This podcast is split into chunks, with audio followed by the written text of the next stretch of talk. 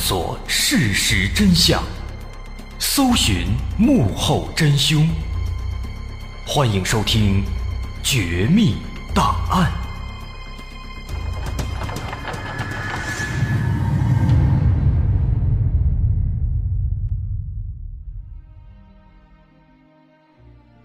还原事实，探索真相。欢迎来到今天的《绝密档案》，我是大碗。在今天一开头，咱们先来说一个叫吴马事件。说吴马这个人，大伙儿应该都很熟悉了，著名的香港演员，他扮演过很多有名的角色，比如说九零版的《笑傲江湖》里面的刘正风，啊，八七版的《倩女幽魂》里面的燕赤霞，啊，等等等等。那这些角色呢，给大伙都留下了深刻的印象。但不幸的是，在二零一四年二月四号，他因病去世了。那这个所谓的“五马事件”就发生在他去世的时候。当时啊，媒体爆出说五马去世了，网上很多人立马就炸开锅了。一方面呢，是感到惋惜，这么一名好演员；另一方面呢，就比较诡异了。因为在很多人的记忆当中，这个五马早在二零一四年之前，早就已经去世了。不单单只是记忆当中，早在二零一三年四月份，网上就有人曝光说吴马去世了。后来在二零一三年十二月，甚至有人在一个论坛里面贴出了更多有关吴马去世的消息，包括吴马的葬礼谁参加了，哪些名人大咖去了。哪些人去了之后给他抬棺材，纪念他？那等等等等，说的清清楚楚。那这个事儿呢，是发生在一三年十二月七号，一个论坛里面，这个用户他的 ID 叫锦兰袈裟，给大伙念念他原话这么说的：他说，吴马去世的新闻我绝对看过，当时还和家人一起讨论。记得新闻说成龙扶棺相送，另外一起扶棺的。还有曾志伟和洪金宝等等人，当时我妈还说：“哎呀，郑则仕那么胖，还专门过来看看，说明俩人关系好。”那这是那个原话。而且最诡异的是什么呢？当时这个人他在论坛里面说明了这番情况之后，很多人在后面跟着附和，表示说确实看过这样的新闻，而且他说的有关这个新闻当中。谁谁谁来了，谁扶棺材，跟后面二零一四年二月四号吴马去世之后的情况是一模一样的。咱们可以看一个报道，搜狐娱乐一四年二月二十八号下午三点报道：吴马本月初病逝，享年七十一岁。二月二十八日在香港出殡。吴马生前在圈内人缘甚好，今天将有大量香港内地演员前来拜祭，八大佬为他扶灵。顺序分别是：左排洪金宝、狄龙、石天、岳华；右排是成龙、曾志伟、姜大卫、汤季礼。治丧委员会负责人表示，这个顺序是按照抽签顺序来安排的，并无前后之分。那么从这个新闻上，我们能够发现，这个情况谁谁谁来扶棺材了，谁谁谁参加葬礼了，和论坛里边一三年十二月说的那个情况呢？确实是一模一样的，还真的是挺不可思议的。而且呢，不只是这一个人这么认为，好多人都跟着附和，都认为说记得他确实是早就已经去世了。那为什么这么多人都会有这种同样的错误的记忆呢？难道说乌马他一个人前后死两回吗？这肯定是不可能的。那当时这起事件在网络上影响非常大，尤其是一三年十二月这次，那搞得惊动了吴马本人了。那为了澄清这个事儿呢，他的好朋友郑则仕当时专门出面辟谣，啊，和吴马一起当场拍了一个合影放到网上了，证明说人吴马没去世。说这种类似的事情啊，不止这个吴马事件，还有一个八六版《西游记》事件。在央视的这个八六版《西游记》，这是一个经典剧目了。大伙小时候的记忆都是看着这个《西游记》长大的，而且这阵子啊，又因为这个六小龄童上热搜的事儿，又火了一把。那么这个八六版的《西游记》呢？哎，咱们查一查，人家官方资料都显示说，总共是二十五集。二十五集，那么听到这个数字啊，估计在座的各位肯定有不少人都会感到有点不对劲，可能会思考一下。那其实不止大伙儿，就包括我自己，当时在第一时间看到这个数字的时候呢。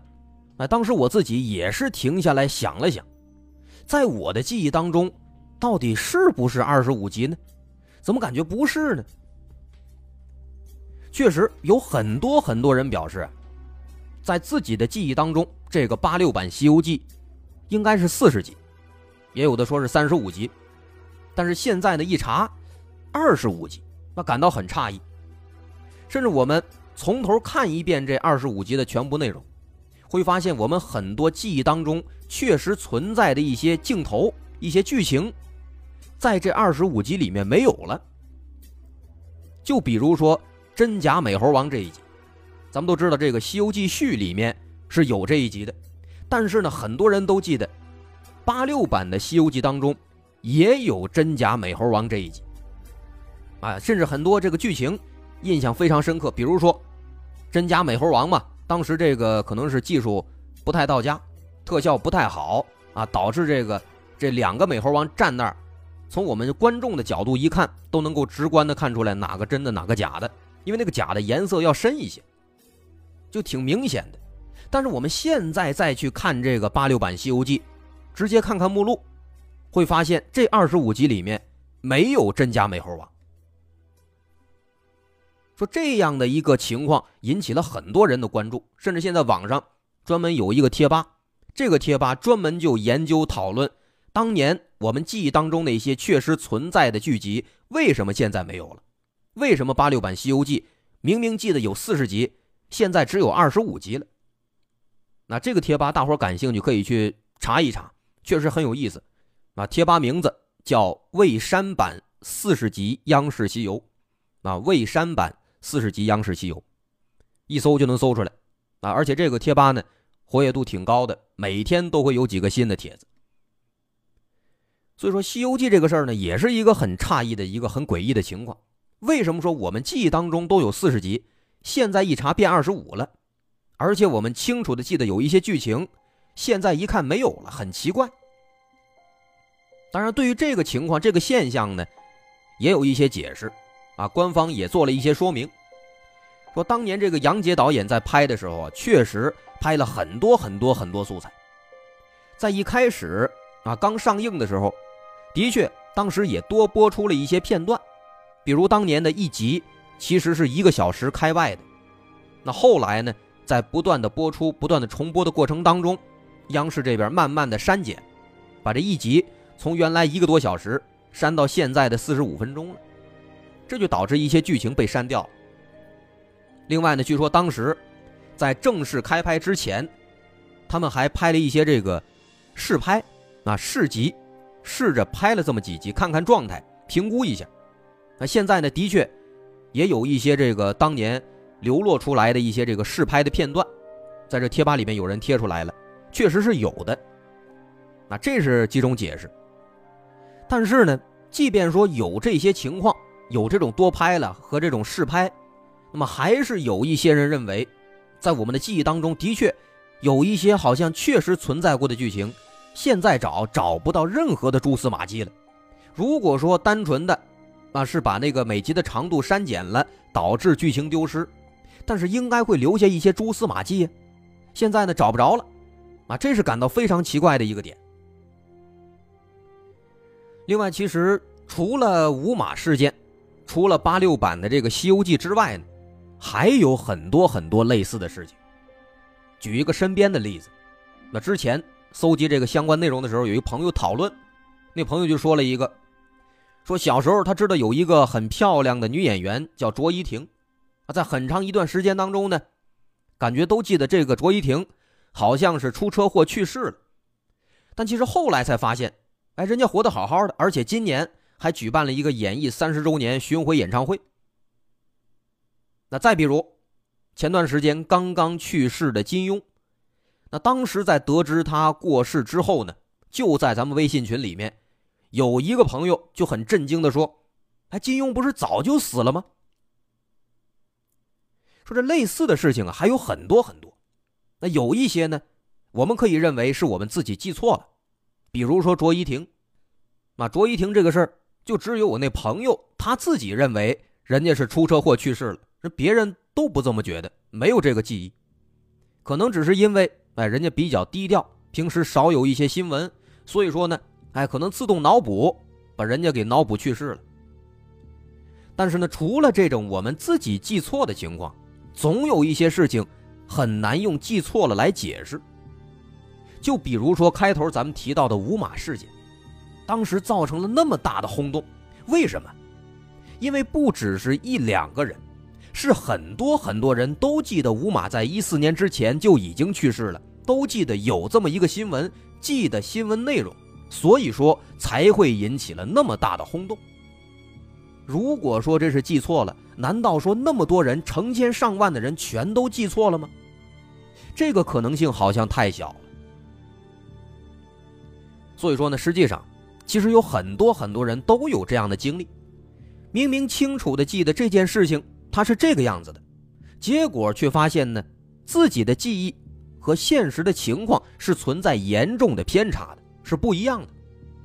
而且更可怕的是，这种记忆偏差。它不是单独的，不是偶然的，是集体性的。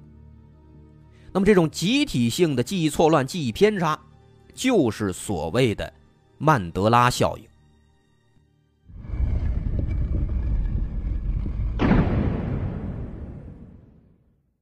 为什么这种现象叫做曼德拉效应？因为第一个引起人们关注的类似的事件就是曼德拉事件。曼德拉，大伙儿应该也都知道。啊，南非的前总统是南非著名的黑人民权领袖，他在上世纪五十到九十年代的时候，致力于反对当时南非政府实行的各种种族隔离政策，啊，反对南非当时那种白人至上的不公平待遇。那么也正因此呢，因为他的这些政治运动，从六二年开始，他被南非法院判处卖国等等罪行，被关进了监狱，这一关就是二十七年。最后在九零年被释放了，并且在之后的九三年，因为坚持不懈的黑人斗争，他获得了诺贝尔和平奖，并且在同年成为了南非第一位全民投票产生的黑人总统。之后，在二零一三年十二月五号，曼德拉因病去世，享年九十五岁。这是历史上记载的曼德拉的一生。但是这个情况呢，需要说的是，和很多人记忆当中的是不一样的。在很多人的记忆当中，曼德拉其实早在八十年代初期就已经在监狱当中因病去世了。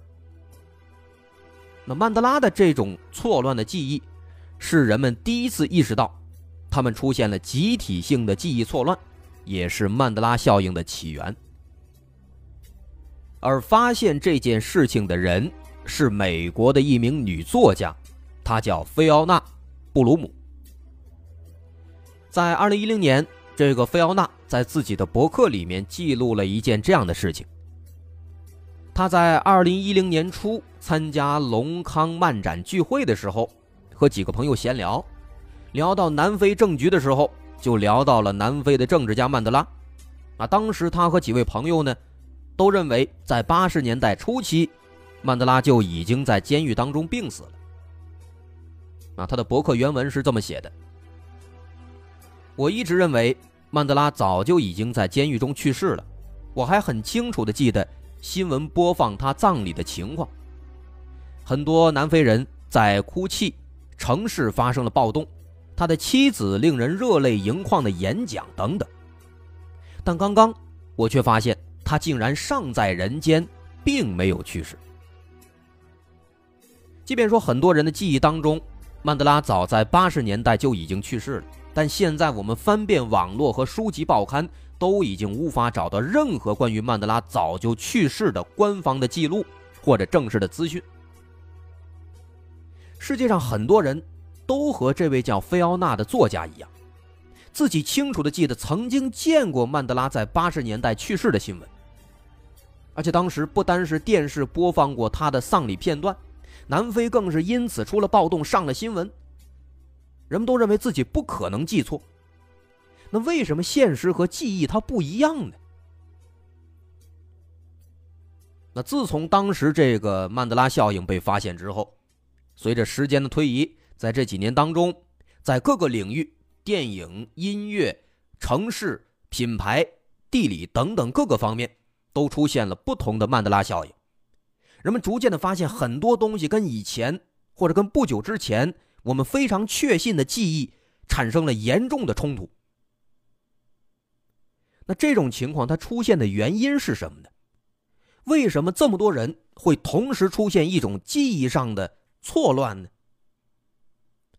目前说法有非常多，有一些比较靠谱的、相对科学的说法，啊，也有一些没有太多根据的说法。那么咱们在这儿呢，说三个比较有代表性的。首先，第一种说法认为曼德拉效应是未来的人干预历史的结果。啊，说未来人他们穿越回来改变历史，就造成了我们的记忆错乱，我们看到的和我们记忆当中的不一样了，因为未来人把历史改写了。那这种说法是怎么提出的呢？要从肯尼迪遇刺开始说起。那肯尼迪遇刺也出现了曼德拉效应。肯尼迪在遇刺当天。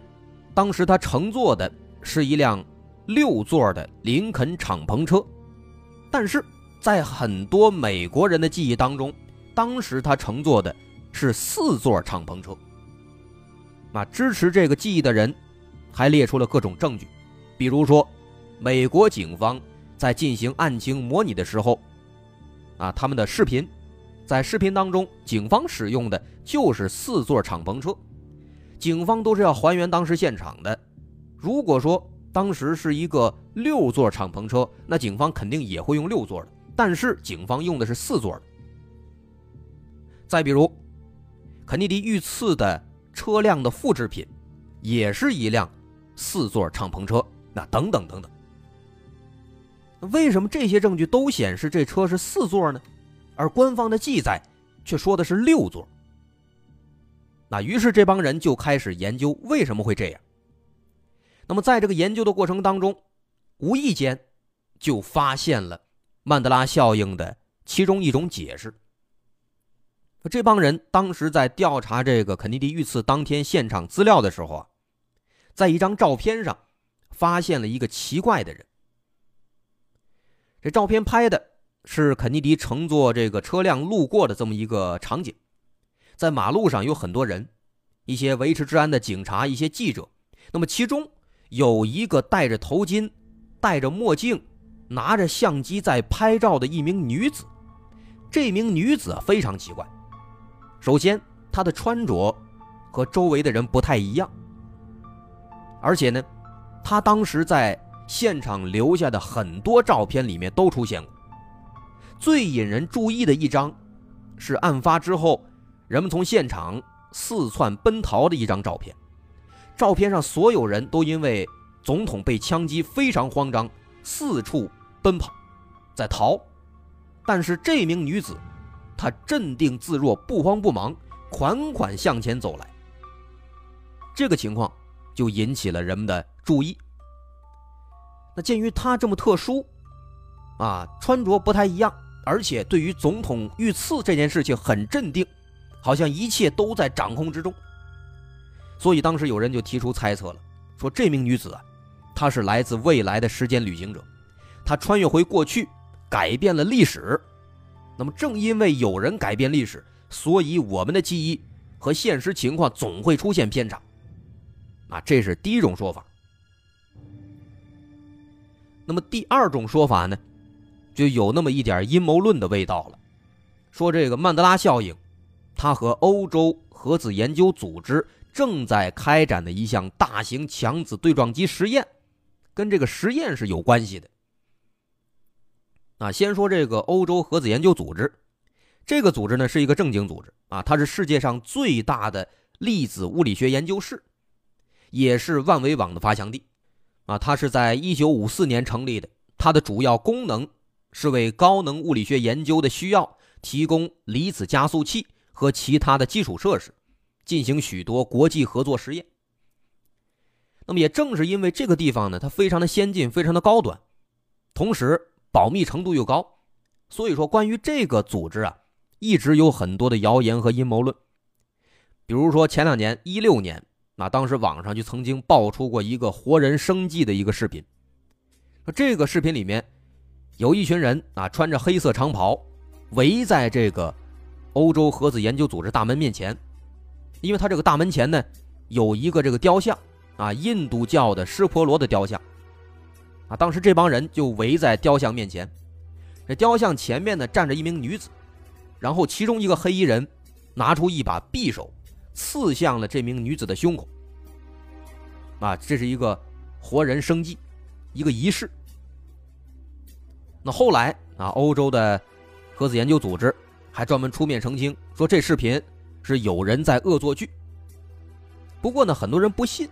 啊，因为觉得说这个地方安保这么严密，怎么可能会允许人们随便来这儿，在这胡闹拍什么视频呢？那所以说呢，正是因为围绕这个地方有这么多的传闻，那么有一些阴谋论者就把曼德拉效应跟他挂上钩了。为什么呢？因为这个欧洲核子研究组织，它拥有世界上最大的强子对撞机。这个机器可以做很多高能离子相关的实验，哎，所以有一些阴谋论者就认为，在这个大型强子对撞机它运作的过程当中，会产生一定程度的暗物质。那这些暗物质呢，哎，它是产生黑洞的基本形态，它们会造成宇宙空间的一个塌陷，甚至造成时间的改变。那么这些改变就导致其他的一些平行宇宙当中的物质。进入到了我们所处的时空。当这种情况发生的时候，我们的宇宙当中的一些历史事件就会发生改变，那么人的记忆自然的也就开始跟着重组，导致大伙集体出现了记忆偏差。那这种说法，它涉及到了一个平行时空的概念。那说白了，就认为说呢，是这种大型强子对撞机那做的各种高端实验，导致这个平行宇宙之间呢。产生了这个纠缠影响，从而出现了曼德拉效应。那这是第二种说法，有点这个阴谋论的色彩了。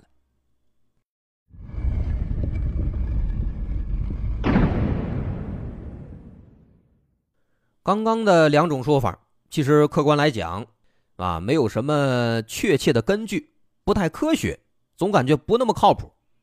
所以说呢，重头戏其实还是在咱们第三种说法。那这第三种说法呢，也是目前来讲相对最科学的一个说法。啊，这种说法，简单来讲，量子平行宇宙理论。啊，一说这个什么量子理论了，听起来好像是比较枯燥。那的确，量子物理的大多数解释，都属于那种不太会留下太多的文化解释，非常理性，非常复杂。啊，总之就是不性感，不通俗易懂。啊，不过这没关系，呃，我们这儿呢，我们来通过两个实验帮大伙儿解释一下。这两个实验一出呢，哎，咱就明白了。首先，咱们先说第一个很简单的实验。这个实验非常简单，我们需要准备一张纸、一把剪刀、一个手电筒，然后有一个黑板或者一面墙就可以了。那么用这三样东西，我们就能够在家里完成人类科学史上。最重要的实验之一，它叫双缝实验。这实验操作起来也非常简单。我们首先把这张纸拿起来，用剪刀在纸上竖直划开两条缝隙，然后关灯，打开手电筒，手电筒对准这张纸，让手电筒的光束通过这两条缝隙投射到墙上或者黑板上。然后我们观察墙上留下的影像，在看到结果之前，我们一定会认为光穿过两条缝隙投射出去之后，墙上留下的肯定就是两道光呗，因为你两条缝嘛。但是我们错了，我们观察结果会发现，墙上显示的是许多道光，一条一条、一道一道的，就像这个一道一道那个铁栅栏一样。它并不是只有两道，很奇怪吧？正是因为这个实验它出现了这么多道光，给量子力学理论直接烫出了一道伤疤。为什么？首先我们要知道这样的现象它为什么出现？为什么？因为存在干涉现象。一束光射出去，粒子在穿过两条缝隙射过去的时候。粒子和粒子之间是互相干涉的，所以它投到墙上之后呈现出来的就是一道一道的很多条的波纹，而不是只有两道。那么这个实验结果呢？实际上，它是演示出了光子或粒子等等微观物体的波动性，它们是呈波动性互相干涉，穿过两道缝隙投射到墙上，所以说产生多条的光束。当然，这就有点复杂了。我们在这不深入讨论，我们只需要记住这个结论，只需要知道，如果粒子之间它们是互不干涉的运动，那么当光穿过双缝落到墙上的，应该是只有两道痕迹的，这也是我们想象当中应该有的结果。而正常来讲，粒子是以波的形式运动的，由于波之间存在干涉。那么，它们穿过双缝落到墙上，就会呈现出一道一道的痕迹，这是干涉的结果。而我们做的双缝实验也告诉我们，光透过双缝会留下一道一道的很多条痕迹，这说明粒子是以波的形式运动的。划重点，记住是以波的形式运动的。但是，科学家们发现，使用高端的仪器。让粒子是一个一个的单独发射出去，啊，单独发射的话，这粒子是一个一个出来的。那这样的话，即便它们再怎么呈波的形式运动，它们互相之间也不会存在干涉，因为每一个都是单独射出去的。那么这样的话，按理来讲，墙上留下的应该就是只有两道痕迹了。但是呢？科学家们用这样的方式操作之后，发现，即便说让粒子一个一个的单独射出来，最后留下的还是一道一道的痕迹，不是只有两道。那这就很奇怪了，为什么单独出来了不存在干涉了，仍然会呈现一个有干涉的情况下才会出现的结果呢？科学家们也想知道为什么，于是他们就搞了一个高速摄像机。让这个高速摄像机对准双缝，把这个粒子运动的过程拍下来，然后再研究是怎么出现这个结果的。实验开始，重点来了。当摄像机打开之后，再做这相同的实验，让粒子一个一个的通过双缝，再看墙上的痕迹。科学家懵了，因为这个时候墙上呈现的只有两道痕迹了。而不是之前的那种，即便说一个一个放，也是一道一道的很多条的痕迹。这就太奇怪了，为什么摄像机一拍一观测，他们跟之前结果不一样呢？之前是一道一道，现在成了两道了。于是科学家们就开始观看这个摄像机的录像，发现当粒子经过双缝的时候，它们的运动轨迹和科学家的想象当中是一样的。每一个粒子都是在两条缝隙当中任选其一通过，许多个粒子发射完之后，有的是穿过了左缝，有的穿过了右缝，最终在墙上落下的就是两道痕迹，因为他们只穿过了这两道缝。这很奇怪，为什么之前一个一个的发射这些粒子，他们留下的仍然是一道一道的痕迹，很多条痕迹呢？于是，科学家们又把这个摄像机给撤掉，又做了一次相同的实验，让粒子一个一个的穿过双缝，结果发现，墙上又一次出现了一道一道的很多条痕迹。这个情况让科学家们彻底懵了。如果用摄像机观测，留下的是两条痕迹；如果撤掉摄像机不观测，那么留下的是一道一道的痕迹。难道说这些粒子有自己的意识，知道自己有没有被观测吗？一旦被观测，就会在穿过双缝的时候任选其一，最终只留下两道痕迹。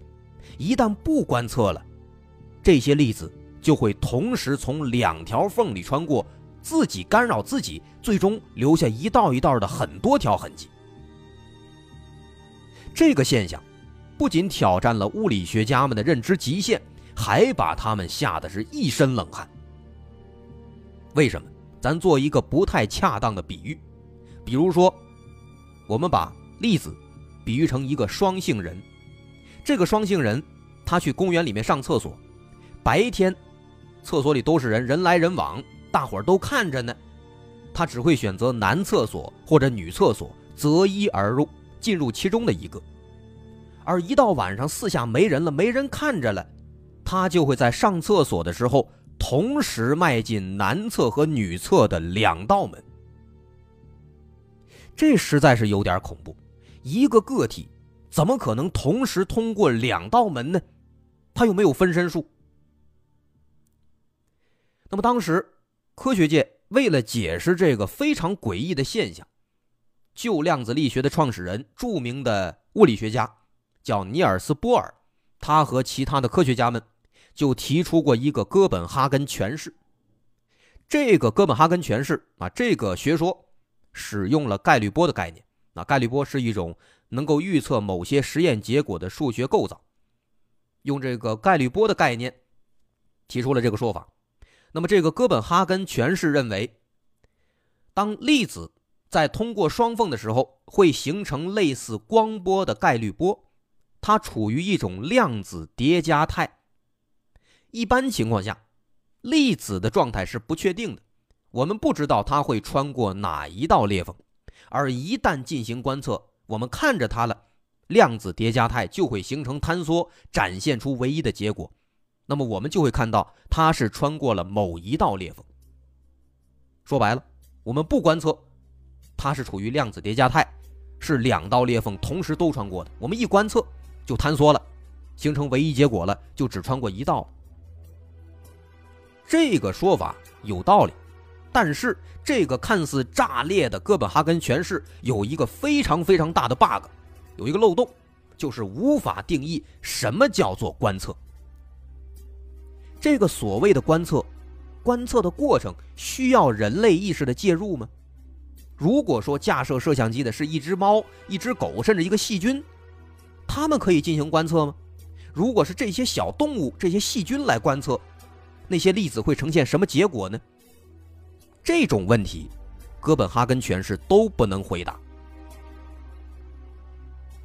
那么咱们说到这儿，可能有些朋友还是满脑袋问号，可能有的不明白，有的不清楚这个双缝实验和咱们前面说的曼德拉效应有一毛钱关系吗？有关系，咱慢慢说。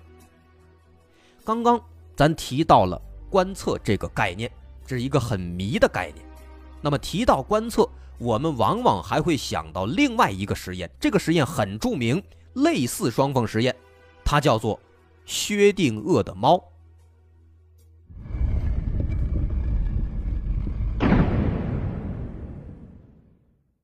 我们应该都知道薛定谔的猫啊，很著名。一只猫放在一个箱子里面，这个箱子里有一个毒气装置，这个毒气装置有一半的几率会打开。那么在不开箱子的情况下，这个猫是死的还是活的呢？它既是死的又是活的，因为我们不知道这个毒气装置开没开。啊，这是我们传统认知当中的薛定谔的猫。但其实呢，要说的是，薛定谔提出的这个实验要更严谨一些。薛定谔提出，假如把猫装在一个密封的有毒气装置的暗盒子当中，毒气装置的开关触发与否，由什么决定呢？由双缝实验当中的粒子是通过左边的缝还是右边的缝决定。通过左边的缝，毒气开；通过右边的缝，毒气关。那么我们在不观测、不打开盒子看的情况下，根据刚刚我们说的双缝实验。在不观测的时候，粒子它会同时通过左右两条缝，所以说这个时候每一个粒子都同时通过了左右两条裂缝，那么盒子里面的毒气开关既是开的，也是关的。那么也就是说，盒子里面的猫同时它会处于生和死两种叠加的状态。这个情况其实显得非常的荒谬。我们不观测，根据双缝实验，粒子会同时经过两条裂缝，那么这个猫它既是死的又是活的，这是一种什么样的状态呢？不好说，没法理解。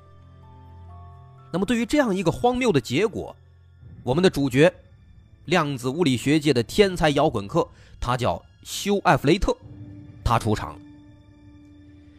休·艾弗雷特，他是一位天才物理学家。